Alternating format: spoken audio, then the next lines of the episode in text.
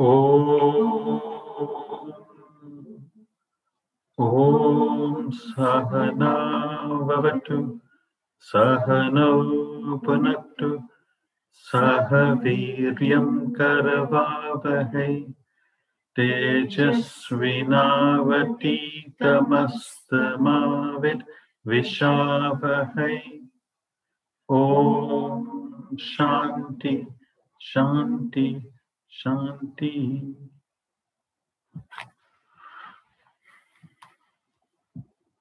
Any questions from anyone? Last couple of people are joining. Uh,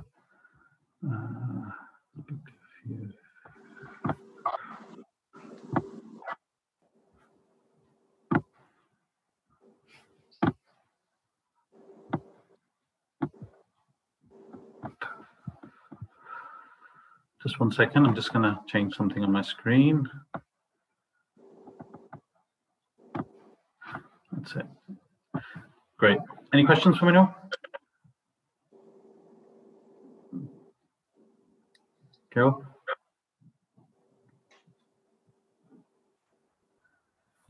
So meditation. This is the last topic we're on now of this chapter, chapter 14. Everyone make sure their mics are off, please. Uh, I think your mic might be on. Thank you. This is the last uh, topic. Meditation. Meditation can only be performed when your mind is free from the bulk of your desires. Why is that?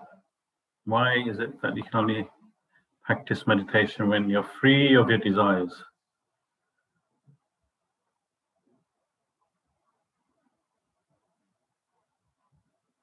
Anyone?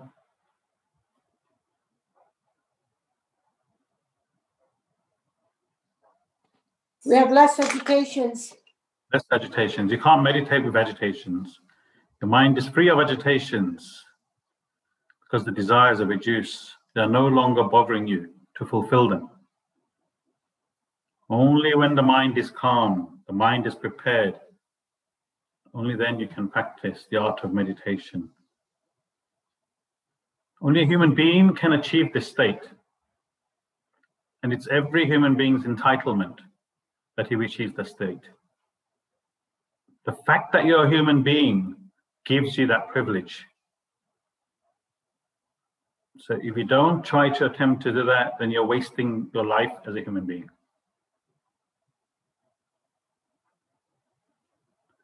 So last week's class, we discussed that a human being has an intellect.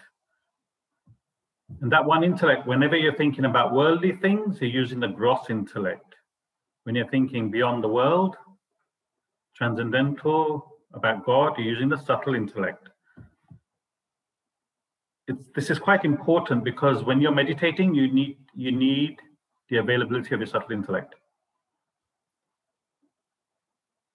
The mind is a continuous flow of thoughts, like film in a projector.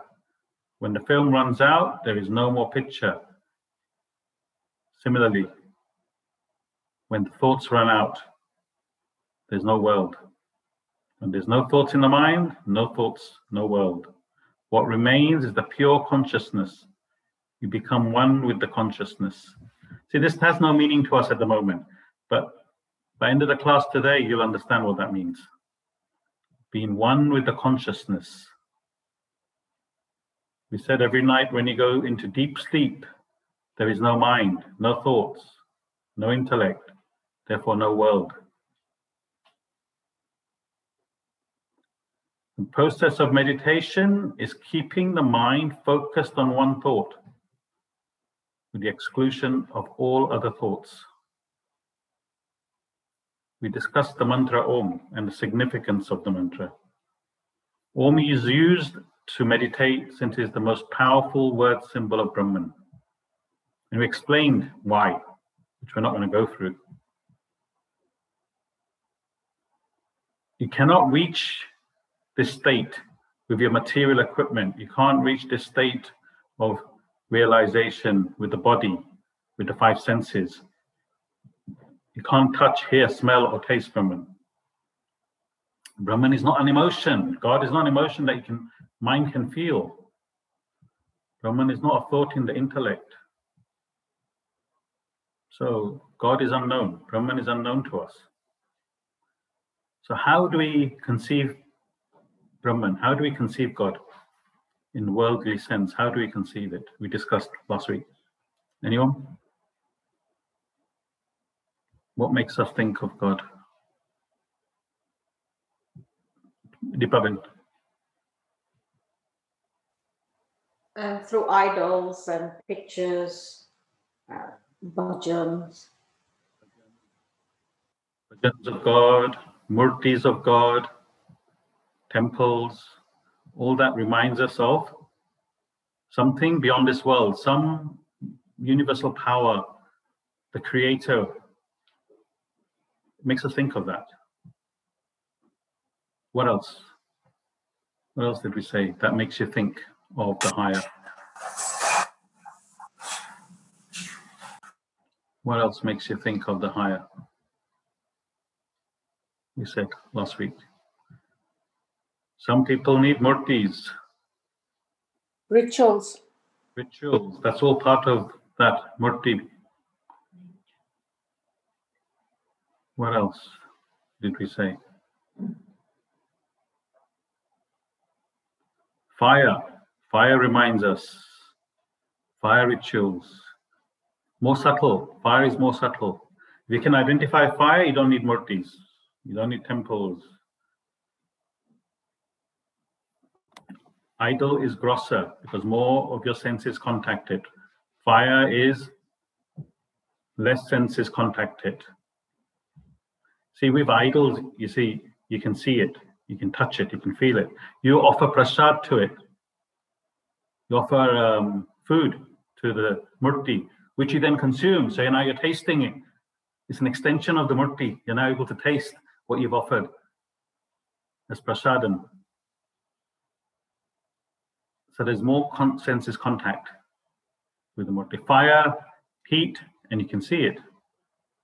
And then we said the third, which is more subtle. Anyone? What did we say is more subtle than fire?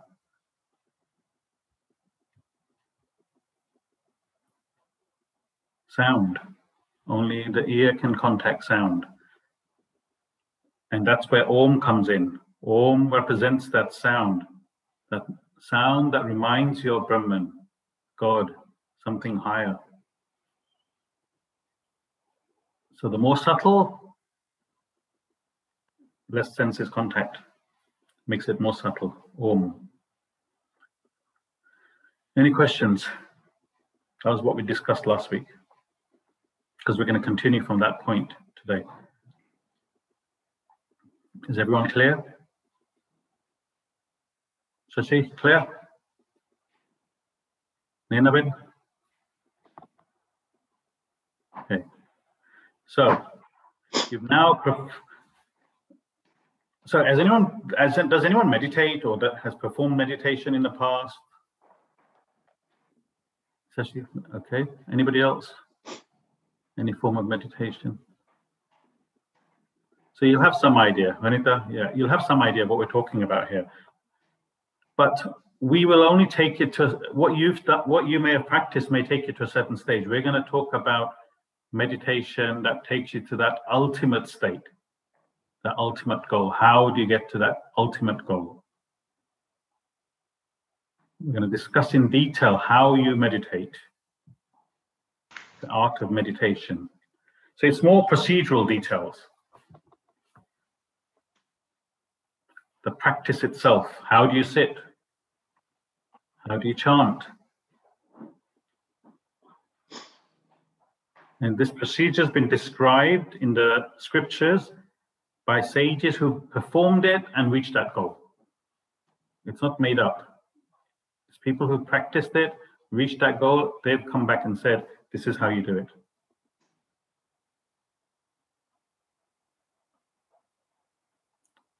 It's described in the scriptures as the final gateway for a human being to reach that ultimate state. So this is what we're going to talk about today. The actual art. Now, unless you're going to perform it, it will just stay as something you you know about. when you actually come to um, practice it, then you will look into it more detailed. See, this today, what we're going to talk about actually needs to be demonstrated. You know, if we were in a classroom environment, then I'd be demonstrating to you how to actually do it, how to see it, how to put your arms, etc., etc. So you'll have to um, just bear with me today. Ravi, first paragraph, please.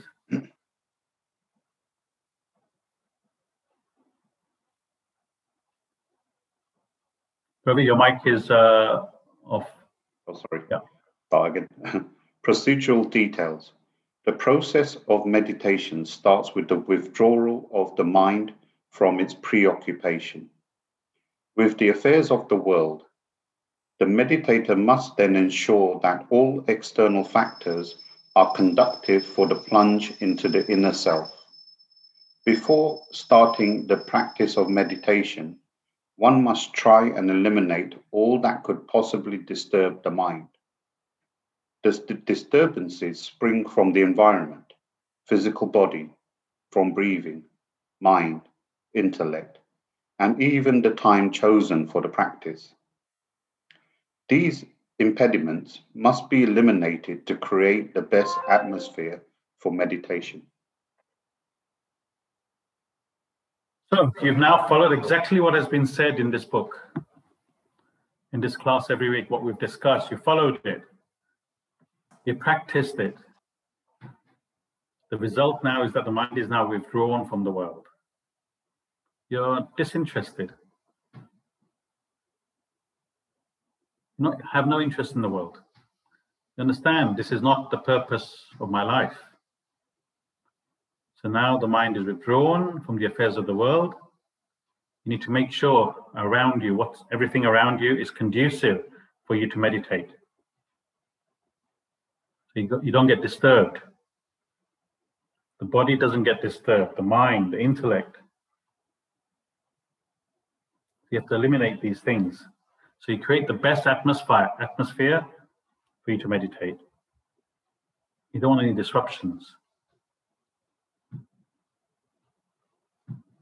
Yeah, that's all it says.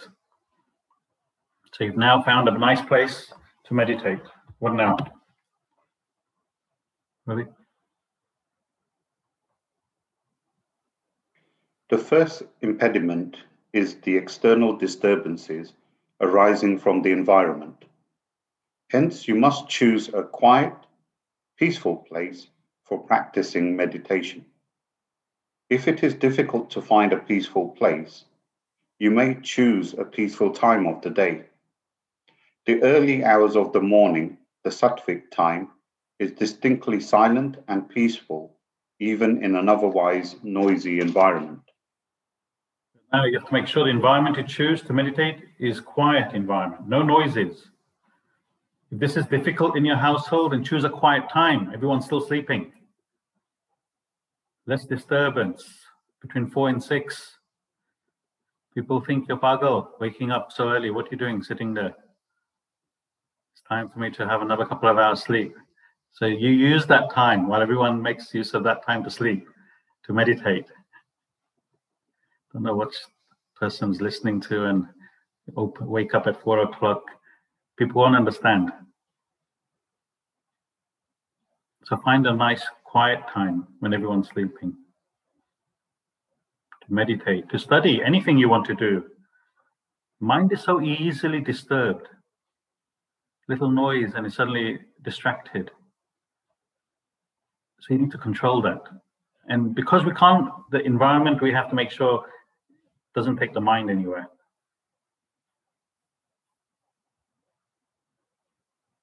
It's very finicky. It's, you know, we say monkey mind.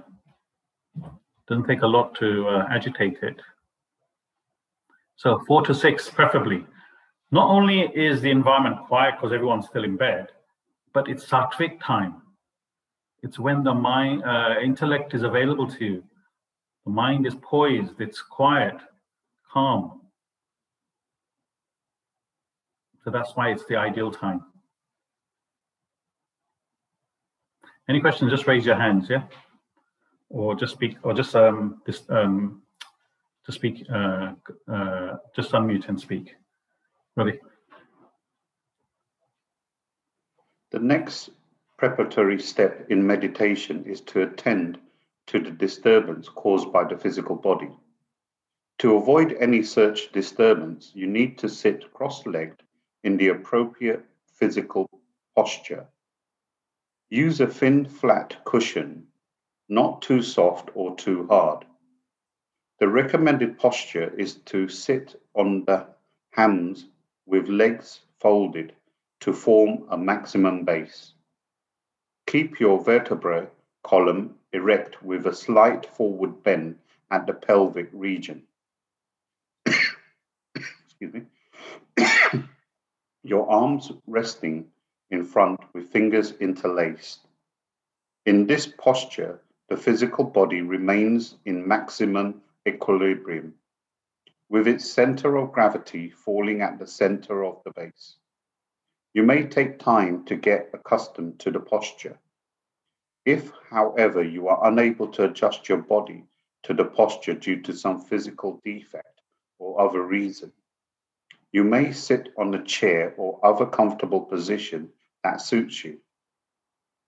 Keep your eyes gently closed, looking nowhere in particular, as in sleep. Having positioned in the meditative posture, your limbs may still be stiff, your muscles tense. Then again, then again could disturb your mental concentration, as they may relax on their own during meditation. To avoid this, you should release the tension in the muscles by mentally inspecting the parts of the body from head to foot. That would relieve all stiffness and relax the body. They're saying now you've chosen a quiet time, everything's quiet. Now, how do you sit? Ideal position for one to meditate is to sit cross legged, form a maximum base on a cushion. But you see, in order to do that, you need to be reasonably fit. That position keeps your body in balance. The center, the weight is even. If you're not fit, then you have to choose a chair. Any comfortable posture, even a chair. You see, when you choose, when you sit on a chair or, or, or some other device, it's not as conducive for meditating. That's why this is the best way, sitting on the floor cross-legged. Once in a suitable position, release all tension in the muscles by scanning the body from head to toe. So mentally, you just scan your body. Where there's aches and pains, you just concentrate on that and it slowly dissipates. The pain is only registered in the mind. So you try and slowly get rid of it. It takes time to feel comfortable in that position. It takes time to get over that pain.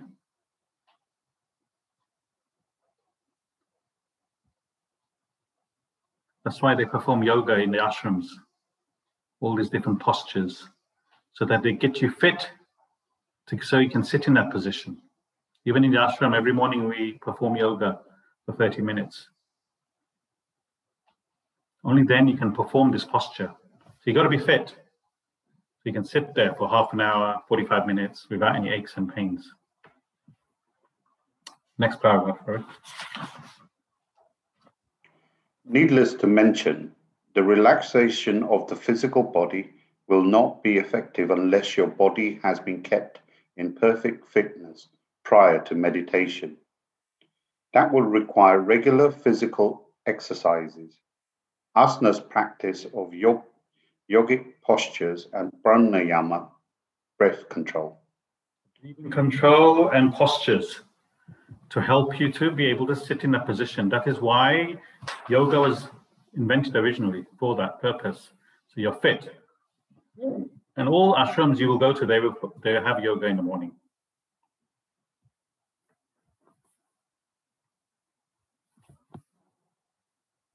So now you've you're fit, you're sitting in this posture, breathing control. How do you breathe in meditation? That's the next topic we're going to discuss now. Pranayama. Ready? Pranayama tunes up your breathing. Proper, controlled breathing is conductive to mental equal, sorry, economy. When your breathing is properly regulated, it is easier to keep the mind peaceful. Conversely, when your breathing is hard, especially after a long run, it would be difficult for the mind to remain calm and composed. Pranayama is a simple technique of breathing practiced as follows. With the little and ring fingers of your right palm extended and the other two folded, press the thumb against your right nostril and inhale slowly through your left. When you have inhaled fully, close the left nostrils with the two smaller fingers. With both nostrils closed, hold your breath. After holding the breath for a while, keep the left nostril closed and inhale slowly through the right. After exhalation is complete, keep the air out with both nostrils open. These four steps form the first part of pranayama. Inhaling, holding the breath inside, exhaling, and keeping the breath outside. So now you're sitting in a perfect posture like Lord Buddha. Before you practice meditation, you must regulate your breathing. You do this by the practice of pranayama. Helps you tune and regulate the breathing, relaxes the mind so it is calm. See, all these things you have to do to calm the mind. That's how powerful the mind is. Breathing in through one nostril, holding the breath, releasing it through the other nostril. Repeating this process for both nostrils for a number of time will help regulate one's breathing. So the way they're showing it in the, the way it's written here is you your fingers are like this, the little finger and the ring finger and the thumb. You hold it one side of your nostril, you close it, and you breathe in. Hold your breath. Release. Once again, hold one side.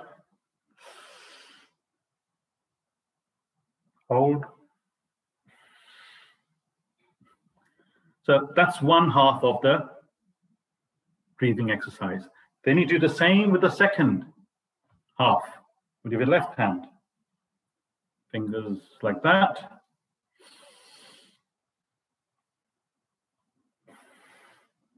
Something you have to practice. Now, remember, this is purely an exercise for the lungs, has no spiritual meaning. This is only so that your breathing is clear. Your breathing is calm. Your mind is calm. All this preparation before you meditate. Ravi, next paragraph. For the second half of pranayama, follow the same procedure in the reverse direction using your left palm.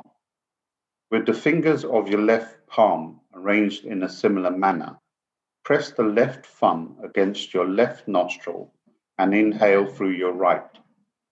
After inhaling fully, close your right nostril with your two smaller fingers. With both nostrils closed, hold your breath. After holding the breath for a while, keep the right nostril closed and exhale slowly through the left. After exhalation is complete, Keep the air out with both nostrils open. With this, the second half is complete. Thus, thus one round of pranayama consists of eight steps. Pranayama is merely an exercise for the lungs with no spiritual connotation. It is false logic to claim that control of breath can control the mind. The gross cannot control the subtle. The truth is just the opposite. Control your mind, your prana, breath will be controlled. So, just to control the breathing, they're saying that the mind itself can cause disturbance. while meditating. So therefore, this is one way of keeping the mind calm. Your breathing is clear, your breathing is calm, but the breathing itself cannot control the mind. Okay? It's just to help aid to keep the mind calm. Purely an exercise for the lungs. Any questions? As I said, this is just the procedural details. What I expect is if you want to try and practice this, even for a few minutes, go through the book and just uh, try it and see how you feel. Ravi. Now reverting to the seat of meditation, with effective relaxation of the muscles and a little pranayama, your body and prana breath are set for meditation. The next source of disturbance is the mind itself. Some thoughts may linger and disturb your mind. Let your intellect examine the mind and keep it vacant of thoughts. If, however, they enter the mind, gently dismiss them when the mind is relatively free of thoughts, start the japa, the chant of the chosen mantra word symbol. Your mind does the chanting, your intellect observes, witnesses the chant, and maintains the focus on the mantra to the exclusion of all other thoughts. So the intellect must monitor now. So the mind is now calm, Keep it clear of any thoughts. If a thought arises, the intellect must dismiss it gently. When you're sitting there, thoughts will come. Let the intellect dismiss it. This is the time to meditate. I'm going to meditate. That thought that just came in is irrelevant, has nothing to do with me meditating. Dismiss it. Any other thought comes, dismiss it. This isn't the time for this thought. I will deal with this later dismiss it. The intellect can do that. So the intellect must monitor the mind, keep it clear of any thoughts. Now you start the japa, the chant. Choose what chant, what mantra you want to chant. We use Om. Om, Om, Om. While you're chanting the mantra, the intellect observes the chant and then the silence that follows in between. That's the intellect's job. When the mind chants Om, it observes. When there's a silence, it observes. See, it's opposites sound, silence, sound, silence. And that's what the intellect observes. It makes sure there is a single thought flow. Any thought comes in, the intellect gently dismisses it. See, this is why we need a powerful intellect so that when we're, when we're sitting down to meditate, you can perform this task. If the intellect isn't powerful enough, you won't be able to perform this task. The thoughts will take over.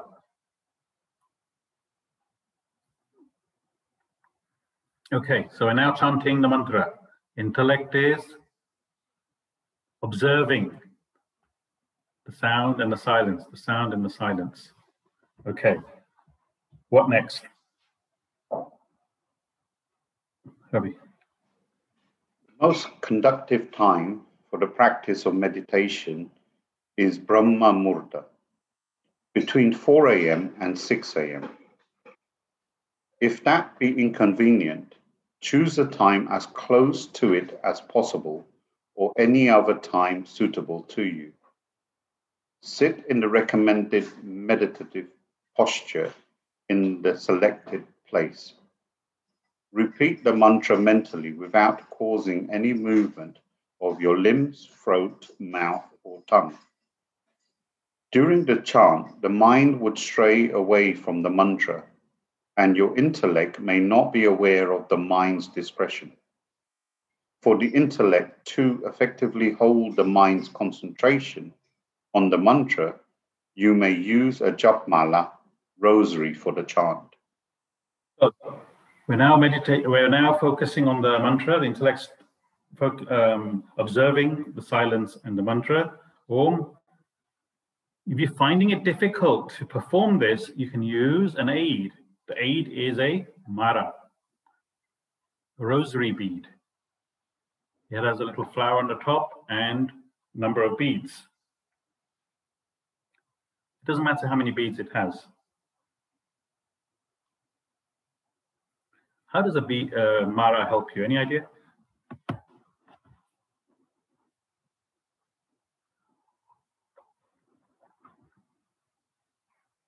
It allows you to focus. You're focusing on something physical. Allows you to focus. Help you to focus on the mantra. Keep the mind from digressing to other thoughts. Distracts the mind. Distracts the mind. The design, the beads, the rosary beads, mala is designed in a particular way. And if we follow the proper piece- procedure, use this mala, it will keep the mind focused on the chant. And that's what mala's for. So how do we use this aid? Maybe next paragraph, please. The technique of telling the beads with a rosary is common to most religions. The Japmala has beads strung together in a single cord with a little space between the beads to facilitate its movement. One of the beads is designed to protrude from the rest. The protruding bead is known as Meru. In meditation, you suspend the mala rosary from the ring and the little fingers held together. Hold the bead with the tips of the middle finger and thumb. Let your index finger stick out of the rest. With the mala positioned fast, rest your palm on the calf muscle on the same side of the body. The other palm on the other thigh. With each chant of the mantra, turn a bead with your middle finger in the clockwise direction, i.e., towards your body. Let the chanting synchronize with the rotation of the beads. Proceeding thus, you will reach the Meru. At that point, turn the mala in the opposite direction without disturbing your posture or opening your eyes, and continue the chant with the rotation of the beads. The moment your mind wanders away from the chant, the rotation of the beads stop. You then feel a jerk. That alerts the intellect to put the mind back into meditation. You got the mala in your hand. Every time you chant the mantra Om, you, you move one mala, one um, bead. So you do it in unison. Om, Om, Om. When the mind dis- gets distracted, your finger will stop moving the bead. And when you when you when the when the finger stops mo- uh, moving the bead, there's a jerk. You understand that there's a you- you're no longer in unison. So it brings back the mind onto the mantra. Om, Om, Om. When you reach the end to the rosary, you turn the mala over and you do it again, the other way around. Om, Om. So this is just an aid to help you to concentrate the mind. So many things they've given us to help us. Someone's gone and discovered this. Someone's practiced this, found out the way how to do this, and they've written it all down for us. So all we have to do is follow it. Made it so simple for us, Dipa. Just have to follow the instructions. Ravi. In the initial stage of meditation, you may choose to chant aloud, even keep your eyes open. As you advance in the practice of meditation, you would feel more comfortable to chant mentally with eyes closed. You practice meditation every morning after adequately preparing the mind. Continue the chant until you bring it to a mental whispers. Allow the chant to die away in silence. The silence does not remain for long. thoughts would prop up and disturb the silence. That indicates you have done enough for the day. Following this procedure daily, try to elongate the period of silence. You then delve deeper into it. Ultimately, in the depth of that silence, the Supreme Self reveals itself. Saying initially you can start meditating with eyes open and chanting loud if you find it easier. As you practice more and more, you advance. Then you, you can chant mentally with the eyes closed. So when you're chanting louder, uh, openly loud, it's a bit easier to concentrate. Eyes are open, easier to concentrate. When you close your eyes, the mind gets easily distracted. Practice regularly, every day if you can, even for a few minutes. Before you start chanting, so you start chanting and then slowly allow the chant to die away into silence. Once the chant becomes silent, the thoughts are disappeared. Mm. Sorry. If the if thoughts come into the mind and you can't control it, then you stop. You've had enough for the day. That could be five minutes, could be 10 minutes. And the more you practice, the further you'll be able to meditate for. So the idea is to extend that silence as long as you can. And that will come from practice. So initially you will be om, om, om, om. Slowly as you practice, let there be a longer period of silence between the chant. Om, om, om, then longer. Om, om. And as you carry on in that way, slowly, there will be no more chanting. There'll only be silence. And that'll take practice. And the deeper and deeper you go, the self reveals itself. In that silence, the self reveals itself to you. Now, we don't know what that means because we've not experienced it. But these sages are saying this is what you need to do to reach that state. This is what you need to practice. This is how you need to practice. And then you will experience this state. Now we have to take their word for it. We have to practice it. And we have to discover it for ourselves. The experience itself, they can't tell you. They can't explain to you. You can only experience it.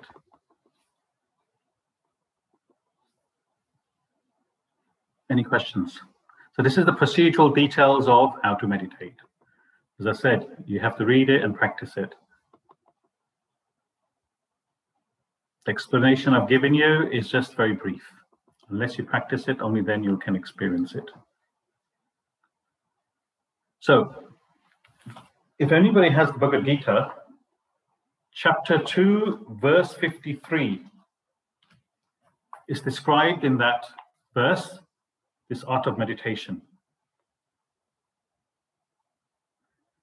And I'm going to quickly just read the um, translation. Vi pratipanate yadastasyati nischala samadavachala buddhi stada yoga mavapsyasi. When your intellect, perplexed by what has been heard, shall stand immovable and steady in meditation, then you will attain yoga, self realization. This verse depicts the drama of self realization. It's drama, meaning you have to do all these things, do all this act, act in order to reach that state. When you transcend your mind and intellect, you are transfixed in the supreme self. You become self realized. You are said to attain yoga. Remember, yoga means reuniting. Yoga here means the ultimate union with self becoming one with God. And then it explains everything we've gone through in this chapter. So that's verse 53, chapter 2 of the Bhagavad Gita. So this is where it comes from. Any questions? Shashi. Um, I was just wondering um, if you have a mala and you could demonstrate the way you turn it because it's kind of different from what we're accustomed to. And the second thing is, why does it say that when you are doing the mala that you get to the um, what's the thing, the middle, and you turn the mala and go back again? You don't keep continuing forward. So, first of all, I think regarding a mala, I think it's better you try it yourself because it's quite self-explanatory. Okay, so try it rather than me trying to explain it to you and demonstrate it. You try it, and if you have any problems, then you ask. Yeah, because um, as I said, it's quite self, and it's easier if you try it yourself. Secondly, when it reaches that meru, you turn it over only because you're conscious of it. Then your mind isn't drifted anywhere. Yeah? So the act of actually turning it over, you have to consciously do that. Otherwise, it's easy, easy for the mind to drift away and get lost. So it's like a jerk to say, okay, it's time to turn it over. And your concentration level is back to normal again. Because it's so easy for the mind to go away. Does that make sense? But you practice it, that's the best way. And you'll see. It was just that turning with the middle finger, that kind of.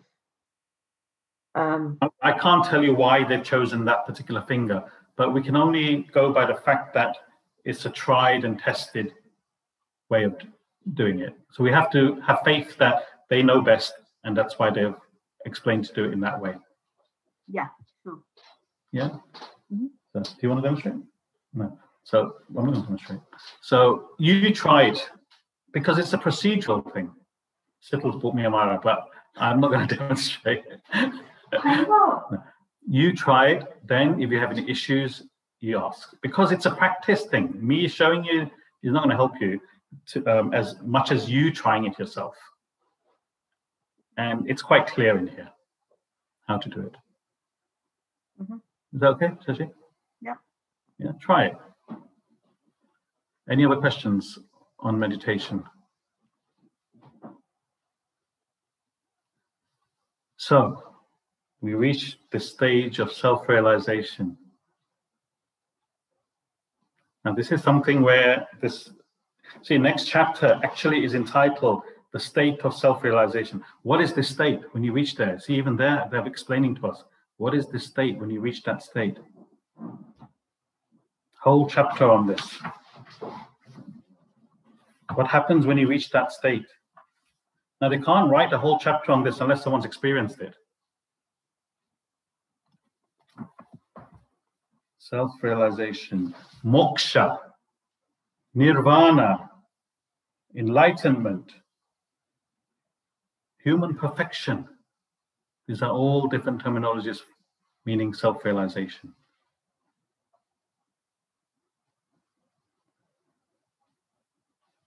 In the silence of meditation, all your vasanas, thoughts, your desires are eradicated. Your mind and intellect are extinct. That is a sacred moment when your supreme self reveals itself by itself. You attain the ultimate state of self realization the fourth state called Turiya. Turiya means fourth in Sanskrit. Beyond awaking, dream and deep sleep, a state wherein your individuality merges with the all pervading reality. You become Brahman, God. Like the dreamer becomes the waker, dreamer loses his personality in the higher experience of the waking state.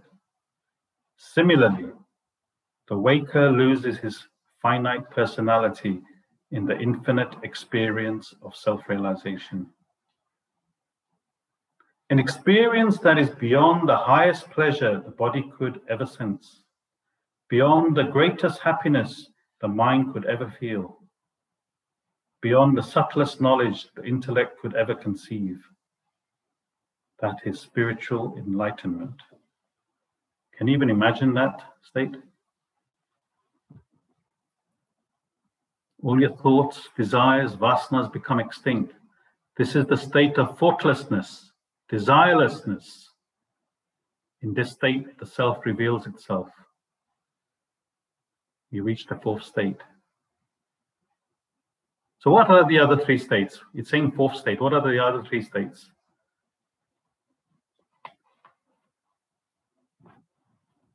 What are the other three states we all go through?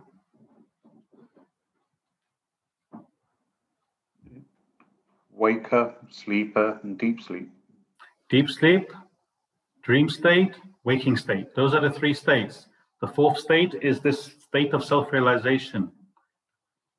Just as you come out of the dream, you wake up. The whole dream personality, whoever you were in the dream, that whole experience dissolves when you reach the higher state of the waking state. You, know, you, can, you can all identify with that. Whoever you, were in the dream, whatever you are doing in the dream, the minute you wake up, that whole personality dissolves. And you're in now the waking state. This is a higher state. They're saying similarly, your whole personality of this waking state, meaning whoever you are right now, dissolves in the higher state of self realization. You no longer identify with this, your individuality.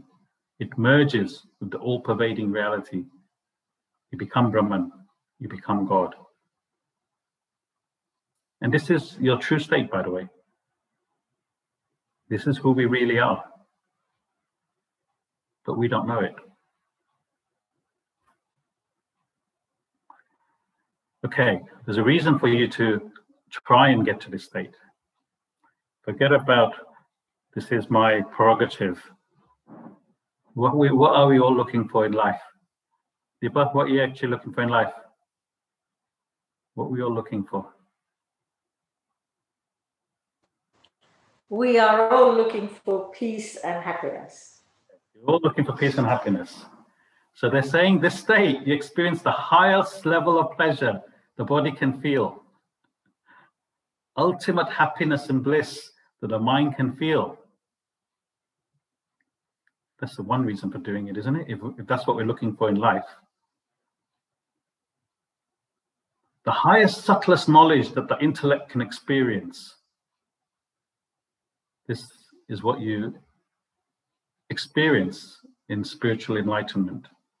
Can you imagine this level of peace? Can anyone imagine this level of peace, contentment, happiness? None of us can because we've never experienced it. Imagine the highest level of happiness you've ever experienced.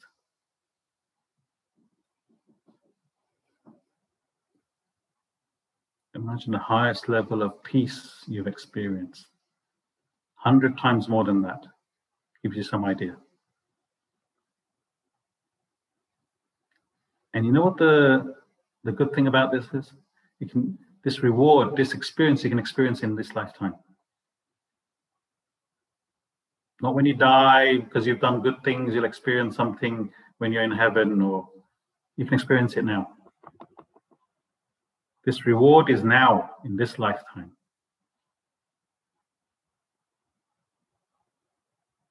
When you reach this state. Last paragraph I'll read. The state of self realization confers absolute power, bliss, and knowledge. Yet, the self realized conducts himself as any other human being in the external world.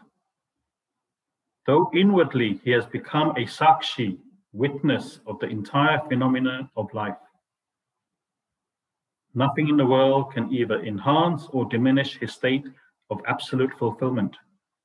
Besides, his presence radiates peace and bliss to one and all. So when you reach this state, you continue to conduct yourself as a normal human being. There's no difference. No one will see any difference in you. But you're like a witness to life. You're like an actor on stage, how you perform, your obligations. What does that mean? What does that mean? You're like a witness to life.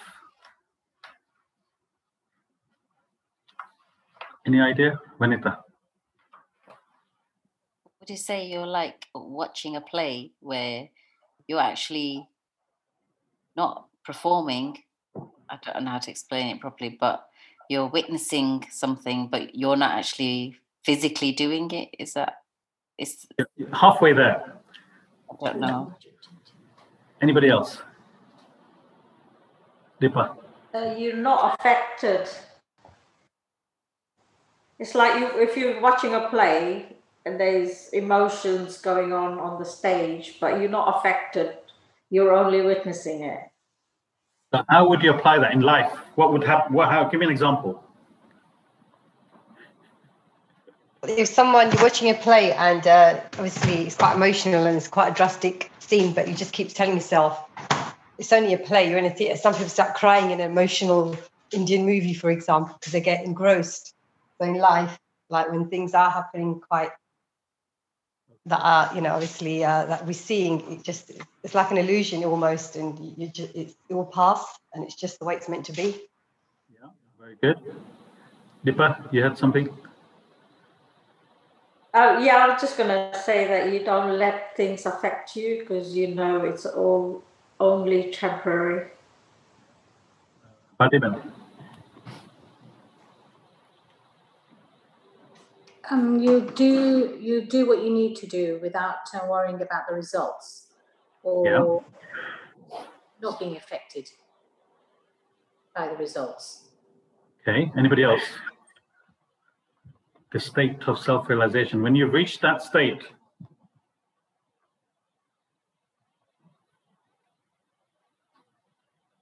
you act like a witness to life. Kevolpai.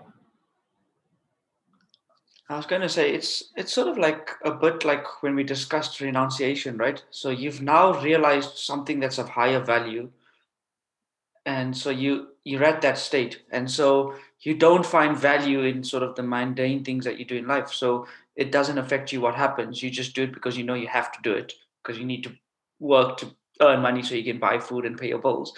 But other than that, things don't really affect you, and you find happiness in that higher value now. Once you've experienced this highest happiness, everything is doesn't mean a lot. If you experience happiness hundred times more than what you've ever experienced, what is the value of that now? You've experienced that highest pe- peace, that highest bliss. Nothing in the world interests you. That doesn't mean you don't act. You function normally. Be a partner to your husband or wife, father to your mother to your children, your obligations. You're not affected by anything. Anybody else has something to add? What a state. What a state to reach that state. You become a source of peace and bliss to all. Nothing affects you. You understand all there is to understand about life. You have to think about these things. All there is to understand about life. All these little petty things you know, caused you agitations. You laugh at it now. Your partner's in a bad mood. Internally, you're smiling. Internally, I said, yes. you see the drama. You understand it's drama. Inside you're peace and happiness. And the, the good thing about this is once you reach that state, once you experience that state, nothing in the world can change that. You cannot go back the other way.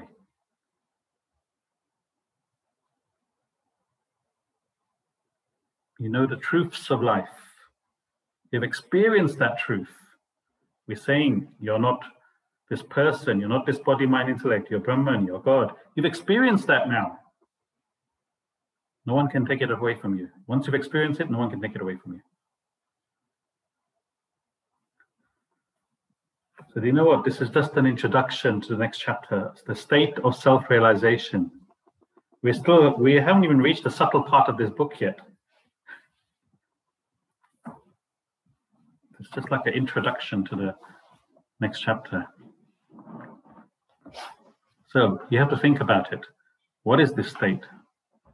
It sounds wonderful. Let me see if I can get there. Let me put some effort in. And that's all it is effort. Anyone can do it. If you apply yourself, anyone can do it. Only one stopping you is yourself.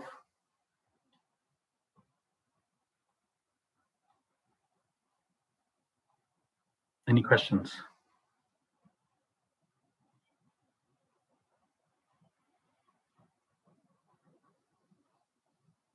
Deepa. Not a question as such, but just a, a statement, as in, you know, when you get to a state where you don't let a lot of things affect you, um, you, I, I just thinking like, you know, people think, you know, she's a walkover because she's not reacting to things. If you know what I'm trying to say. So if because that you're not bothers you, letting things affect you, you're not re- you're not reacting to things. People might think, oh, you know what, just a, nothing's affecting her. She's just, you know, or she's just letting people walk all over her. we're not saying that. We're not saying people Just, walk over you. it's just, it's just a thought. Yeah, just a thought. Don't let people walk over you because you've reached that state. You hmm. still have to be dynamic in what you do. You still behave in a way you need to behave. But internally, nothing affects you. Mm. If somebody needs a reaction from you, you, you react. But internally, you understand this is just an act I'm doing. It's not important. your children needs, your children are older, but your children need to be told off, you would tell them off. Because it's the right thing to do. They need that discipline. You have to be angry, you have to show anger. But inside, you're smiling all the time. What is this drama? You with me, Deepa? So you still have to act the act. Act, actor on stage. You are now on a stage, the world Yeah. stage, and you're acting. You're playing the role of Deepa Ben, wife, mother, work colleagues, whatever. You still play that role, but you're not affected by anything. You know, this is just Maya. This is just an illusion. This is just because you know why? It's you've seen that higher state. You've reached that higher state. You know what it's really like. It's like the dream. When you you know when you wake up, but you can actually sort of halfway through, you can actually go back in the dream, you know, and take play whatever role you are playing, being conscious of it. How would you behave in that state? Would anything affect you? You're in control. Do you understand? Does everyone understand? You know, when you wake up from a dream, but you are in a position where you can actually, you're not half, you're only half awake. You can actually go back in that dream. But this time you're conscious of that you're dreaming. You're conscious that you're dreaming. Huh, Deepa? You understand what I'm saying? Yeah, that's true. You're conscious that I am actually this person in the dream dreaming this, and I can come out of it anytime. That's what we're talking about. So, in this world, you're acting in that way, playing this role. Yeah, Carol. Now I was just gonna say, um, I think like from what uh, Dibamasi said is, like I understand what she's saying, but we still live in this world and we still have obligations. So we should still fight for what's right and what's good, right, in this world. So, so, so if someone's like walking over us or you see something that's not right, we should still stand up for the things that are right, right? Absolutely. Because we still we still partake in this material world. Although we've reached self-realization, we still partake. You have to play your role to the best of your ability, whatever that role is. But with an understanding that you're playing a role. That's the difference. Right now, you're taking the role seriously because you don't know anything else. You don't know it's a role. You think this is, I have to do this. But once you reach that state, you're playing the role under, with that understanding that I'm playing a role. You have to think about it. Become a sakshi, a witness of the entire phenomena of life. Nothing in the world can either enhance or diminish the state of absolute fulfillment. His presence radiates peace and bliss to one and all. Deepa, imagine, no, you, you don't, nothing bothers you. Everyone's going to come to you, talk to you. They know you're calm, you're objective. You radiate peace and happiness to all in that state. You know why you radiate peace and happiness? Because nothing, you, you know, everything is just a stage. You're not affected so you can you can actually um, project that presence to other people. Other people who don't know, who, who are affected, you can help them objectively. Because you you know things they don't. Even with a bit of this knowledge, you can help people because you know things they don't how to see things. They're seeing things as oh, glass is half full. You're seeing things as glass half. You know, they're seeing things as glass half empty. You're seeing things as glass half full. Different perspective. Vanita, you you wanted to ask a question. I suppose it's very difficult to describe that state of like you're saying like the enlightenment because you have to feel it right? It, you can yeah once you've experienced it i don't think you'd be able to put it into words. Is that what you're saying? Like there's nothing that can describe that feeling. The person who hasn't experienced that you can only give them an idea. See if we're saying it's 100 times more than any pleasure you've felt.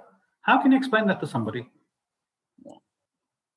How can you explain that to uh, someone that it's 100 times more than what, what's the high best what's the highest pleasure you've um, experienced? And they say whatever they've experienced. I went to vegas or i went deep sea diving or my child when my child was born that that was the best time of the highest experience i had of happiness. And then they're saying imagine that 100 times how can you explain that to someone? It can only be experienced. So could you say in life um, each experience would be like your the experience of happiness gets better each time? Because like you said like it might be just that the first time you went to vegas and you were happy then it, that experience was undermined and then the first time you had your child it was more better and then as you grow in each stage it gets higher and higher not necessarily it doesn't get higher and higher you could go you could experience negative emotions See, but what they're saying is one. See, what affect what affects your peace and happiness in the in this in the lifetime? What ex, what what affects it first of all? Why aren't you peace and hap, happiness and peaceful all the time? Which is our true state, huh? Your negative thoughts or your negative thoughts. Your involvement in the world. You're involved in the world. The world is made of pairs of opposites: pain and happiness sorrow and happiness, calm and agitations. This is the world. This is what the world is made of. And you're affected by all these things. Winter and summer, you're affected by winter. Or you're affected by summer if you like in winter. So we're affected by all these things. Now we have risen above that. So we're not affected by any of these things. So therefore, it relates to peace and happiness. When you don't have understanding, then you're affected. Why is it so cold? I woke up this morning, why is it so cold? Hang on, it's December. It's supposed to be cold. Why am I thinking it should be hot? it's my it's my own uh, negative perspective, isn't it? Of not, just not understanding that it's December. So then I'm not agitated anymore. It's supposed to be cold in December. Person who doesn't understand is affected. So when you reach that state, nothing affects you, they're saying, because you have that understanding. See, we can talk about this all day. It's something that we have to uh, experience. And no form of communication will portray that experience to you. So the next chapter is actually says the state of self-realization. How does this person behave? How what does he how does he experience the world? His power, his, intri- his intrinsic being. So it'll give you some idea.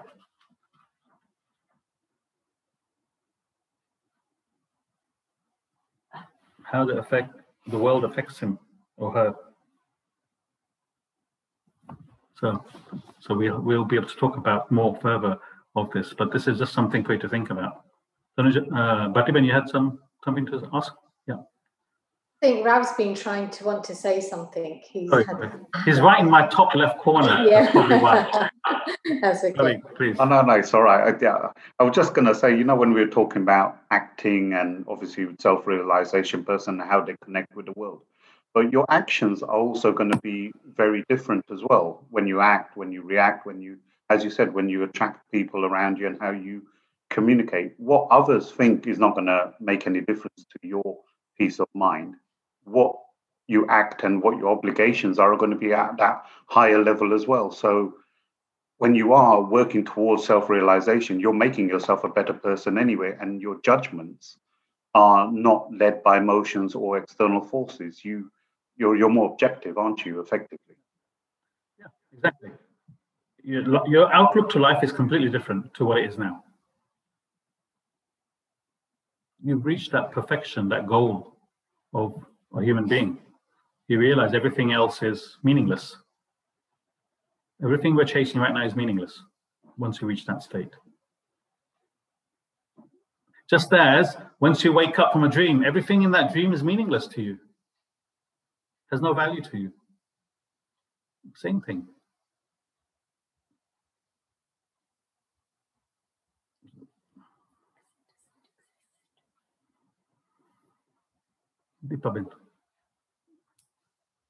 Yeah, no, I'll just say we're still on the journey. We because we haven't got there, we still let things affect us. Absolutely.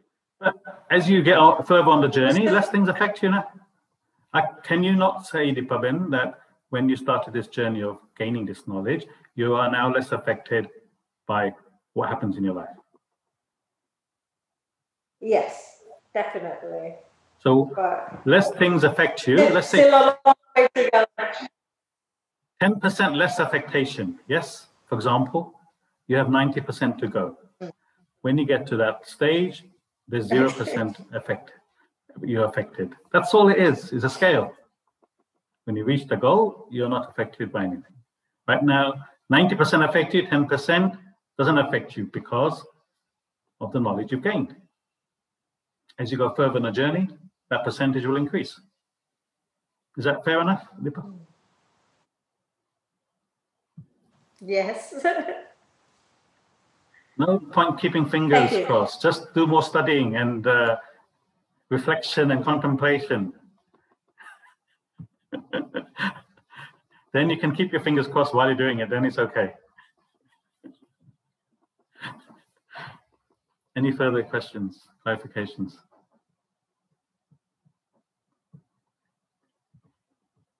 Yeah, Silaman. This is uh, nothing to do with uh, what we're doing, but I know of a person who's experienced this and just didn't understand it, or maybe too young to understand it because we were running our rat race. Uh, she she radiates so much of positive um, positivity and uh, vibrations and aura that any member of our family, when they are with her, they automatically feel so so calm, and they always say she's our favorite foil. Always, always, they just say she's always smiling. She's never affected whatever activity. It could be a wedding, any occasion. It could be a wedding or a death, but she's still in that same state of frame and mind. And now that I'm doing this, I actually feel her vibrations. And a lot of the time, when she sends things to us, or she sends quotes and uh, you know explains things to us, you know, it just you just feel connected to her, and uh, she's and she lives a a true sattvic life, you know, and it, it's uh, it's not easy. She's been through a hard journey, but I just wanted to share this with everybody that uh, I really appreciate her in our family now. Before you may have not connected to that person because they're a different wavelength. See, but as you get understand more, then you're able to identify the qualities. As you learn those qualities, you're able to identify those qualities with that a particular person, and you then understand why they are the way they are. See? But because yes, we don't understand yes. the qualities, we don't know. Some people might think that person's strange, you know, because they have they they're living at a different level, a level we don't understand.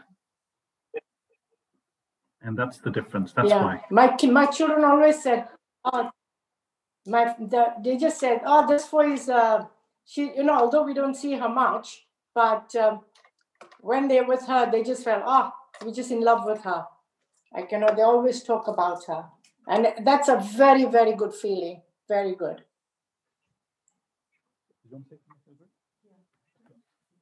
If someone wants to say something to the group, you need a mic, otherwise I can't hear you.